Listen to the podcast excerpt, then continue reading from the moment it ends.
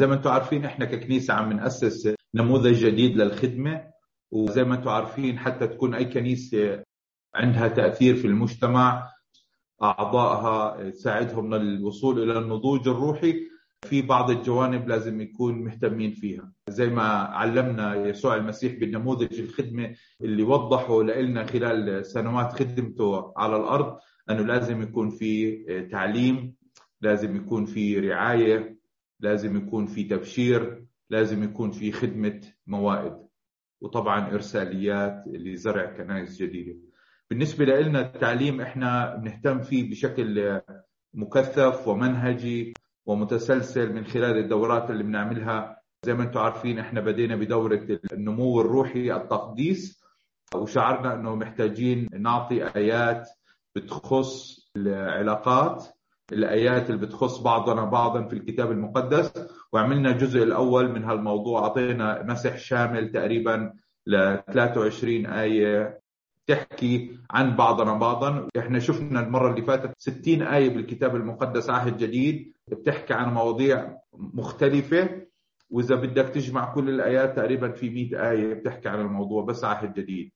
اليوم رح ناخذ الجزء الثاني عن موضوع العلاقات بعضنا بعضا.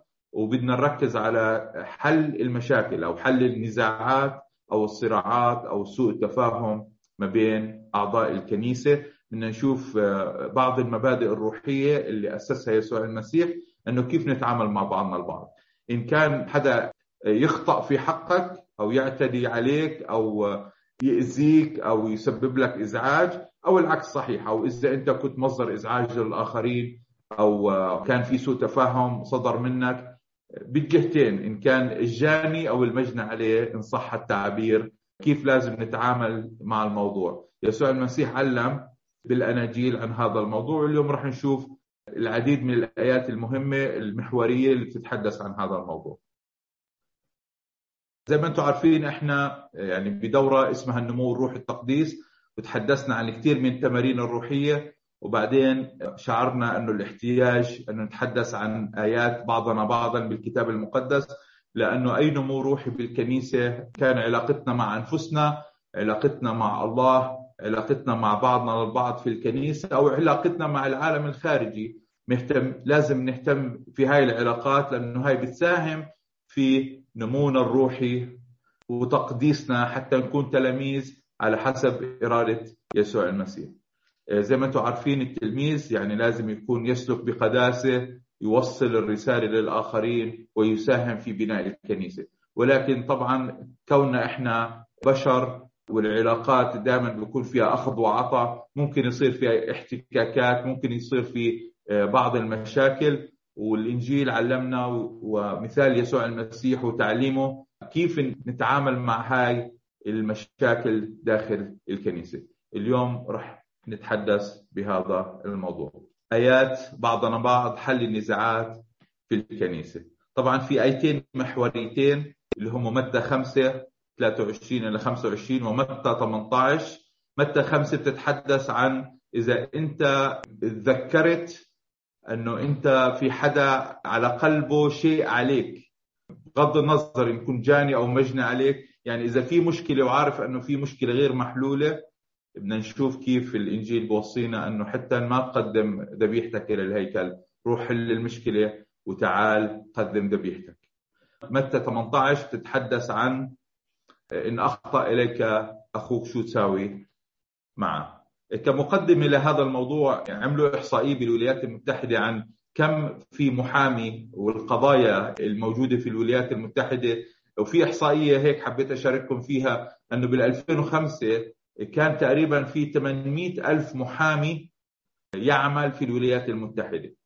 حسبوهم على عدد السكان تقريبا لكل 320 شخص بالولايات المتحدة في محامي ممكن يترافع عنه. قد ما في مشاكل طبعا هي عرض وطلب. كونه في كثير قضايا بترفع يعني وظيفة أو مهنة المحاماة مشهورة جدا في الولايات المتحدة. حتى في قصة طريفة تمت أنه شخص يعني راح على ماكدونالدز وطلب قهوة طبعا القهوة راح تكون سخنة ولكن وهو ماسك القهوة انكبت عليه وصار زي زي كأنه في حرق بسيط في جسده رفع قضية على ماكدونالدز وكسب تقريبا 3 مليون دولار كتعويض لأنه القهوة حرقته. عشان هيك من يوميتها ماكدونالدز بتحذر أي واحد بيشتري قهوة يعني على المنيو كاتبين إنه احذر إنه القهوة سخنة وممكن تحرقك. عشان ما حدا يرفع عليهم قضية مرة ثانية هاي لأنه دائما في ناس بتدور على الاحتكاك بتدور على النزاع على المشكلة وبتحاول تستفيد منها أو بس الإنجيل بيقول حتى في الكنيسة في مشاكل ولكن لازم نتعلم أنه نعالجها. طبعا يعقوب بيتحدث عن مصدر الخصومات والحروب والنزاعات. اللي موجودة في في الكنيسة بقول. يعقوب أربعة واحد. من أين الحروب والخصومات بينكم؟ أليست من هنا من لذاتكم المحاربة في أعضائكم؟ تشتهون ولستم تملكون تقتلون وتحسدون ولستم تقدرون أن تنالوا تخاصمون وتحاربون ولستم تمتلكون. لأنكم لا تطلبون تطلبون ولستم تأخذون. لأنكم تطلبون رديئا لكي تنفقوا في لذاتكم. هنا بتحدث عن مصدر عن أساس الحروبات والخصومات. بتحدث عن اللذات المحاربة في أعضائكم. زي ما تحدثنا في الماضي أنه حتى بعد ما نضع يسوع سيد ومخلص على حياتنا من خلال التصديق والتوبة والمعمودية لا نزال هناك الخطيئة ساكنة في أجسادنا الطبيعة الجسدية الخاطئة وهناك النزاع المستمر في أجسادنا كمؤمنين كناس اختبروا الخلاص أصبحوا جزء من كنيسة الله بالنور. لا يزال هناك النزاع والخصام والطبيعة الخاطئة التي تحارب في أجسادنا. كان بتحدث يعقوب مع الكنيسة بقول ليش في نزاعات وحروبات في وسطكم؟ لأنكم تشتهون ولستم تمتلكون. يعني حتى بعد المعمودية حتى بعد ما وضعنا يسوع سيد ومخلص على حياتنا كتلاميذ لإله لا نزال نصارع ونحارب في أجسادنا. وطبعا هذا بيخرج بيتبلور لحروب وخصومات مع الآخرين أيضا. في ناس بتغلط في حقنا بتعاملنا بعدم احترام أو ممكن كبريائنا بنجرح ممكن شغلة ما تعجبنا شغلة تضايقنا. بصير في عندنا نزاعات وحروبات داخلنا. وكمان بتحدث أنه تريد أنك تمتلك شيء ولا تمتلكه. يعني ممكن أنت بدك الناس تشوفك وتحترمك في الكنيسه تعرف عنك أنك أنت بتعرف الكتاب المقدس أنك أنت مؤثر شخص مؤثر في مجتمعك. بإمكانك توعظ بإمكانك تعلم لما يصير في حدا ويغلط في حقك أو ما يعاملك في هاي الطريقة من الاحترام اللي أنت بتشتهيها اللي بتحاول تظهر فيها واللي واللي بتسعى لها من كل قلبك إذا حدا ما عاملك بهالأسلوب بيجرحك. بصير هناك مشكلة. وهون بتحدث أنه مرات بنطلب إحنا كتلاميذ كمسيحيين ولكن نطلب لأنفسنا حتى نشبع وننفق على لذاتنا. لأنه الإنجيل بيوعد انك إذا طلبت باسم المسيح أنه الله راح يستجيب. بس هون بقول لا مش كل طلبة راح يستجيب لها. إذا أنت طلبت بشكل أناني بشكل حتى تشبع لذاتك الداخلية ما تتوقع من الله التدخل وأنه يحقق لك صلاتك أو يستجيب لطلباتك لأنه هذا شيء ما بيرضيه مش على حسب إرادته. عشان هيك ما تتوقع أنه يتدخل في هالموضوع. في أعراض ونزاعات مستمرة وزي ما قلت أنه في آيتين رئيسيتين بمتى خمسة ومتى 18 رح نتحدث فيها عن أربع مبادئ بسيطة عن حل النزاعات. المبدأ الأول أنه يجب أن يتم بسرعة. ما دام في مشكلة ما دام تعرفت على المشكلة ما دام صار شيء لازم ما تماطل ما تأجل ما تطنش ما تحاول تقول أنه ممكن الوقت يحل المشكلة. أو خلينا نحطها تحت السجادة بتنحل لحالها. أو يا زلمة شو بدك بهالموضوع؟ شو بدك بوجع هالراس؟ خلص. يعني اذاك يعني ابعد عنه. انزوي انفصل اعتزل. على أنه هاي شيء روحاني أنه أنا أنا ما بدي أواجه ما بدي المشاكل. أنا خلص يعني بدي أحل المشكلة بيني وبين نفسي. ما بدي أواجه هذا الشخص. على أنه ممكن تنحل بس الإنجيل بيعلم لا لازم إذا في مشكلة لازم تتعامل معها بسرعة. لازم تتعامل معها وجها لوجه. لازم تتعامل معها بشكل شخصي. وحدك اولا. ولازم تتعامل معها بشكل جماعي وتحصل وتسعى نحو المساعدة من الآخرين أيضا. رح نشوف هاي الأربع شغلات في هذا اليوم. أولا يجب أن تتعامل معها بسرعة. وهنا زي ما قلت المسيح في واظته على الجبل بيعلم أنه قد سمعتم أنه قيل للقدماء لا تقتل. من قتل يكون مستوجب الحكم. وأما أنا فأقول لكم إن كل من يغضب على أخاه باطلا يكون مستوجب الحكم. من قال لأخيه رقى يكون مستوجب المجمع ومن قال يا أحمق يكون مستوجب نار جهنم. هون طبعا هذا المبدأ الرئيسي أنه المقياس العهد الجديد يختلف عن مقياس العهد القديم. مقياس العهد القديم يعتمد على الجسديات على الأمور الملموسة القتل الضرب ولكن هنا عن الشغلات النفسية. كيف بتفكر عن الآخرين؟ إن كان قلبيا أو لفظيا. كيف بتتعامل مع أخوك؟ مش ضروري تضربه أو تقتله أو تعتدل عليه جسديا حتى الإنجيل يقول لا هذا شيء ما بيرضي ربنا. لا أنه في مقياس جديد. بعدين بتحدث ب 23 شيء لازم نتوقف عنده. فإن قدمت قربانك إلى المذبح وهناك تذكرت أن لأخيك شيئا عليك فاترك هناك قربانك قدام المذبح واذهب أولا اصطلح مع أخيك وحينئذ تعال وقدم قربانك. هنا طبعا في شغلات خارجة عن إرادتنا. مثلا أنت بتعمل شيء مش قصدك أنه تضايق أخوك أو أنت عملت شيء بحسن نيه أو أنت عملت شيء ما عجب أعضاء الكنيسة. حتى لو أنت عملتها ببراءة أو حتى لو أنت عملتها كجزء من حضارتك أو ممكن هم حضارتهم تختلف. ممكن اللي عملته ما يكون مقبول حضاريا عندهم. أو ما يكون مقبول اجتماعيا عندهم أو ما يكون مقبول عادات وتقاليد حتى. يعني صار في مشكلة ما. هون بقول وهناك تذكرت أن لأخيك شيئا عليك. يعني حتى الشيء الخارج عن إرادتك الخارج عن سيطرتك لازم تتعامل معه تتعامل معه بسرعة. أنه تتذكر أنه أخوك زعلان منك لشيء ما إن كان بحق أو باطل. يعني لازم تراعي هالشيء وتتعامل معه. اترك هناك قربانك قدام المذبح. بتحدث عن تقديم ذبيحة. هل هذا هو يعني كسر الخبز؟ هل هذا هو أنك تشارك في مائده الرب تقدم ذبيحة تعمل خير للآخرين تدرس الإنجيل مع الناس تبشر تتعلم ترعى. يعني ما بينفع تقدم خدمات روحية أمام الرب بدون ما تتعامل مع المشكلة.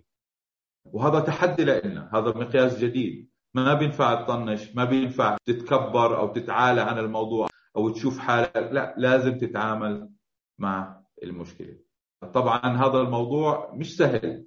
موضوع محتاج نقاش محتاج نصيحة محتاج أخذ مشورة محتاج حكمة محتاج نمو روحي نضوج روحي. محتاج تواضع ولكن يجب أن تتعامل معه. الوصية الأولى اللي علمنا إياها المسيح النصيحة الأولى التعامل بسرعة مع الموقف. بعدد 25 كن مراضيا لخصمك سريعا ما دام معك في الطريق لئلا يسلمك الخصم إلى القاضي ويسلمك القاضي إلى الشرطي. فتلقى في السجن. الحق أقول لكم لا تخرج من هناك حتى توفي الفلس الأخير. يعني زي مرة ثانية هاي وعظة يسوع على الجبل عم بيعلم مبادئ. أول مبدأ أنه مش بس القتل وأنك تأذي الناس جسديا ولكن كمان أنك لفظيا نفسيا بقلبك قلبيا. يجب أن تتعامل مع الموضوع بسرعة. وبعدين بقول أنه في نتائج في نتائج سلبية. Consequences. في ممكن يصير في مشاكل. أحسن لك تحل المشكلة قبل ما تتفاقم المشكلة. قبل ما يصير في نزاع أكبر. قبل ما يصير التكلفة أكبر. قبل ما يصير في ضرر أكبر في الكنيسة. انزعاج تشويش انقسام تحزب أو حتى ارتداد. ما دام أنت حسيت أنه في مشكلة بالموضوع أنه أخوك انزعج منك يجب أن تتعامل معه بسرعة. هذا الشيء مش سهل. مرات كثير بيصير شغلات إنه حقك إنك تغضب بس نفس الوقت لازم تتعامل معها. تسوية الخلاف أكثر أهمية من العبادة.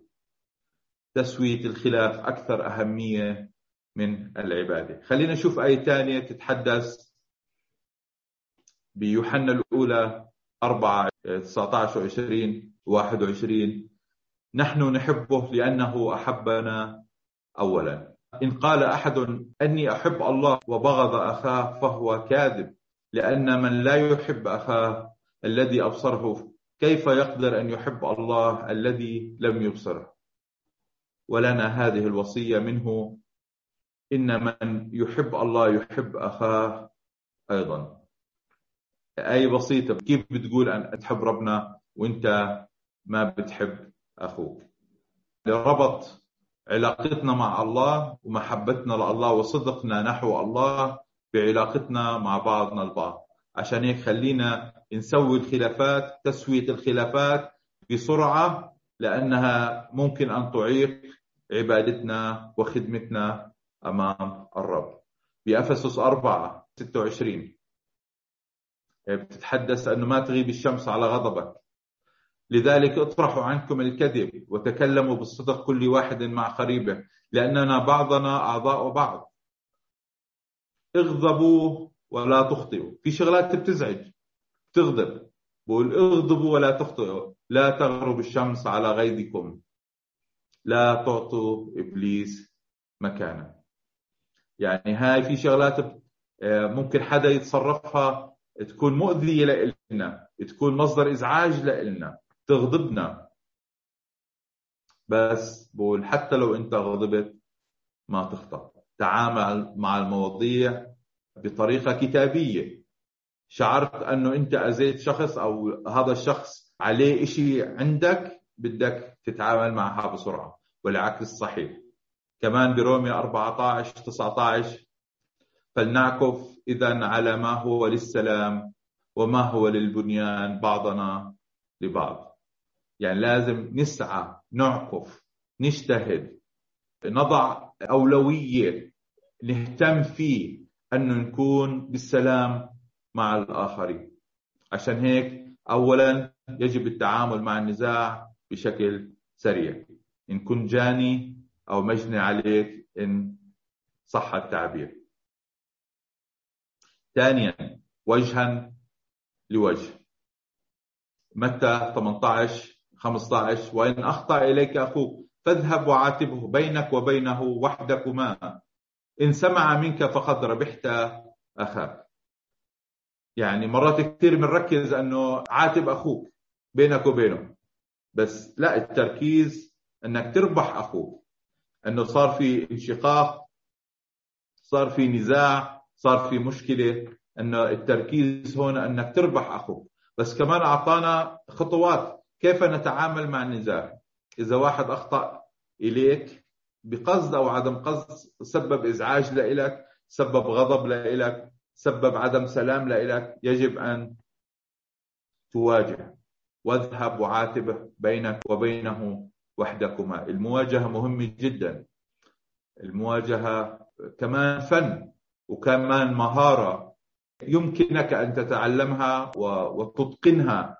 إن تدربت عليها. عشان هيك اليوم رح نتحدث عن بعض الملاحظات عن المواجهة. كيف لازم تتم هاي المواجهة.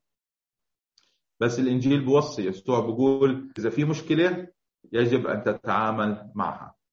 لازم تعاتب. هو بالإنجليزي face to face مش Facebook to Facebook يعني ما تبعت له message على الفيسبوك. هاي مش وجها لوجه. ما تعمل له تبعت له إيميل ولا message. ما تعمل tweet about إنه تخلي العالم كله يعرف إنه في نزاع وفي مشكلة بدون ما تواجهه. لا أول خطوة يجب أن تواجهه وجها لوجه. عشان هيك في بعض الملاحظات اللي بتخص المواجهة يجب أن تكون مملوءة بالنعمة والحق. Grace and truth. إنه لازم إنه تحكي تتكلم بالصدق. ولكن في نفس الوقت يكون عندك هذا الرحمة والمحبة والنعمة وتكون فعلا تظهر هاي المحبة وتعاتب برفق. تكون فعلا شخص متفهم رح نحكي بالنقطة الثانية عن التفهم. بأمثال 15 واحد الجواب اللين يصرف الغضب والكلام الموجع يهيج السخط. عشان هيك لازم تكون أنت حريص لما تواجه وتعاتب أخوك كيف تواجهه يجب أن تأتي بنفسية صحيحة وتتصرف بطريقة لينة ناعمة فيها محبة فيها احترام فيها تقدير فيها إظهار حسن النية وحسن ورغبة السلام. ولكن الكلام الموجع إن كان هجومي إن كان لاسع أنت شخص متكبر أنت شخص كذا وكذا أنت شخص ما بتحترم. انت شخص مش روحاني انت مش تلميذ انت كذا. طبعا توجيه الاتهامات رح نتحدث عن الموضوع أكثر أنه ما ما بينتج مش منتج. أنه لا الجواب اللين يصرف الغضب. والكلام الموجع يهيج السخط. خلينا نتعلم من هاي الآية. كولوسي 4 6 ليكن كلامكم كل حين بنعمة مصلحا بملح. لتعلموا كيف يجب أن تجاوبوا كل واحد. ليكن كلامكم كل حين بنعمة مصلحا بملح. يعني هاي مهارة. كيف تعاتب أخوك رغم ممكن الغضب اللي سبب لك إياه الانزعاج اللي سبب لك إياه. مرات كثير بنتعامل مثلا واحد بيزعجنا بشيء بموضوع بنحاول نتحدث بموضوع بصدنا بيجاوبنا بعدم احترام.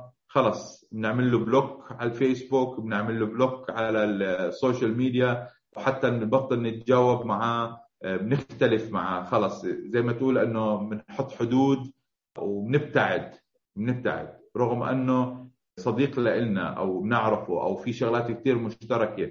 لا لازم نسعى للسلام. ولكن يجب أن نقوم بهذا الموضوع عن طريق نتكلم الحق ولكن بمحبة. نتكلم الحق بمحبة التفهم لازم نكون سريعين للاستماع. نقول له يا أخوي هيك هيك صار. احكي لي شو شو كنت بتفكر لما عملت هالشيء سبب لي شوية انزعاج؟ شو كان قصدك؟ يعقوب 1 19 إذا يا إخوتي الأحباء ليكن كل إنسان مسرعا في الاستماع مبطئا في التكلم مبطئا في الغضب لأن غضب الإنسان لا يصنع بر الله. كيف تتعامل مع المواجهة؟ يجب أن تسعى أنك تفهم المقابلة. ممكن الشخص بمر بظروف نفسية صحية مادية اجتماعية ضغوطات اكتئاب توتر. يعني إذا فهمت إيش اللي عم بيصير إيش الخلفية الموضوع ممكن كثير أنه يسهل عليك أنك تتعاطف وتغفر وتسامح. فعلا تسعى للسلام مع هذا الشخص. بس عشان يتم هذا الموضوع يجب أن تستمع أكثر ما تتكلم. تكون مبطئا في التكلم مسرعا في الاستماع. أنه ما تواجه بغضب وش هامك يعني ما تيجي للموقف حتى تفش غلك. حتى كل هاي الجمل السلبية اللي لك يومين ثلاثة أربعة أسبوع عم بتدور في بالك ومزعجيتك وبدك بس تطلعها من تمك. كيف الواحد اللي بيكون صار عنده تسمم وبس بده أنه يطلع موجود في داخله بغض النظر كيف وبأي بأنو طريقة. مرات كثير بنيجي بنعمل هاي الدمب هاي إنك تنزل كل اللي عندك بس بدك تعبر عن استيائك. أنت ما سعيت إنك تفهم المقابلك ثالثا اليقظة. إنك تكون متفهم تكون عارف أنه الموضوع حرب روحية. أنه هناك إبليس أنه إحنا جزء من حرب روحية والإبليس والعدو عم بيحاول يفرق بيناتنا ويزعجنا ويستخدم نقاط ضعفنا وخطيتنا الشخصية حتى نأذي بعضنا البعض حتى يصير في انشقاق ونزاع وتحزب وارتداد وكل شيء سلبي. يجب أن نكون متيقظين لا حيلة ومكر العدو اللي بيستخدم معرفته فينا. ومعرفته بالطبيعة البشرية حتى يكسرنا كأشخاص يعطل تأثيرنا ويصنع انشقاق داخل الكنيسة. فيليب 2 تتحدث من ثلاثة وأربعة لا شيء بتحزب أو بعجب بل بتواضع. حاسبين بعضكم بعضا أفضل من أنفسكم. لا تنظروا كل واحد إلى ما هو لنفسه بل كل واحد إلى ما هو للآخرين أيضا. لازم نسعى للمصالحة. لازم نكون صاحيين متيقظين لأنه العدو عم بيحاول يشتتنا ويبعدنا عن تركيزنا ويبعدنا عن مهمتنا اللي هي أنه فعلا نتمثل بيسوع المسيح نكون ملح لهذه الأرض نور لهذا العالم نوصل البشارة الخلاص الآخرين نساهم في بناء ملكوته من خلال هاي المشاكل الشخصية. ثالثا الوصية الثالثة هي أنه وحدنا أولا. يعني مرات كثيرة نتحدث مع الآخرين عن الآخر. نتحدث مع المتلمذنا أو مرشدنا الروحي عن المشكلة وعن إيش سوى فلان الفلاني قبل ما نتحدث مع الفلان الفلاني عن المشكلة. الشخص الوحيد المسموح لك تتحدث معه حتى يكون فعلا كتابي هو أنك ترفع وجهك للصلاة نحو الله وتطلب المشورة والمعونة أنه كيف تتعامل مع هذا الشخص. حتى مرات إحنا بنروحن الموضوع بأنه نظهر للناس أنه إحنا روحانيين. بنقول لمجموعه الصلاة أنه يا جماعة خلونا نصلي لفلان الفلاني لأنه أذاني وإحنا بدي أطلب منكم أنه الله يعطيني الحكمة حتى أسامحه حتى أتعامل معاه أو حتى الله الله يتوبه ويرجعه للحق. يعني بننم بطريقة روحية. بنحكي عن الموضوع مع الشخص الغير المناسب قبل ما نحكي مع الشخص المناسب. طبعا هناك وقت أنك تحكي للآخرين للناضجين للرعاة في الكنيسة عن الموضوع إن لم تستطع أن تحل الموضوع. بس لازم يكون في مواجهة مبدئية مع الشخص المناسب. طبعا هاي تتطلب صلاة و... وأنك أنت تتحمل مسؤولية. مرات كثير المشكلة هي مشتركة. يعني أنت ساهمت في المشكلة. في إحدى التقنيات اللي بيستخدموها المشيرين والمرشدين النفسيين حتى بالعلاقات الزوجية لما يصير في مشكلة عائلية أو مشكلة بين الزوجين بقول لهم طب خلينا نتحدث عن في المية اللي بتخصك في المشكلة. يعني طبعا أكيد هو مش عشرة في المية ممكن مية في المية المشكلة بتخص واحد فيهم أو معظمهم. يعني دائما المشكلة هي مش من من طرف واحد هي من طرفين. بس خلينا نركز على العشرة في المية اللي بتخصك حتى نتعلم منها. إيش بإمكانك تتغير؟ إيش اللي لازم تسويه بشكل مختلف حتى تتغير المرة الجاية؟ باختصار خلينا نتحدث إلى الله عن الشخص الآخر قبل أن نتحدث إليه. نتحدث إلى الشخص الآخر قبل أن نتحدث مع الآخرين عن الشخص الآخر هنا الإنجيل بيقول لا تغرب الشمس على غيظكم. يعني لازم أنت تبادر. مرات كثيرة أنه ممكن هذا الشخص اللي أذاك ما يكون موجود حتى تتحدث معه وجها لوجه. ممكن هذا الشخص اللي أذاك اللي سبب لك إزعاج أو جرح أو كسر يكون انتقل يكون مات. بدك تتعلم كيف تسلم هذا الموضوع لله أنك تلغي الدين اللي عليه أنت مش محتاج هذا الشخص اللي أخطأ في حقك أنه يعتذر لك. في كمان وقت أنك تقول أنه أنا مش محتاج اعتذار من هذا الشخص اللي أذاني أو اعتذى علي.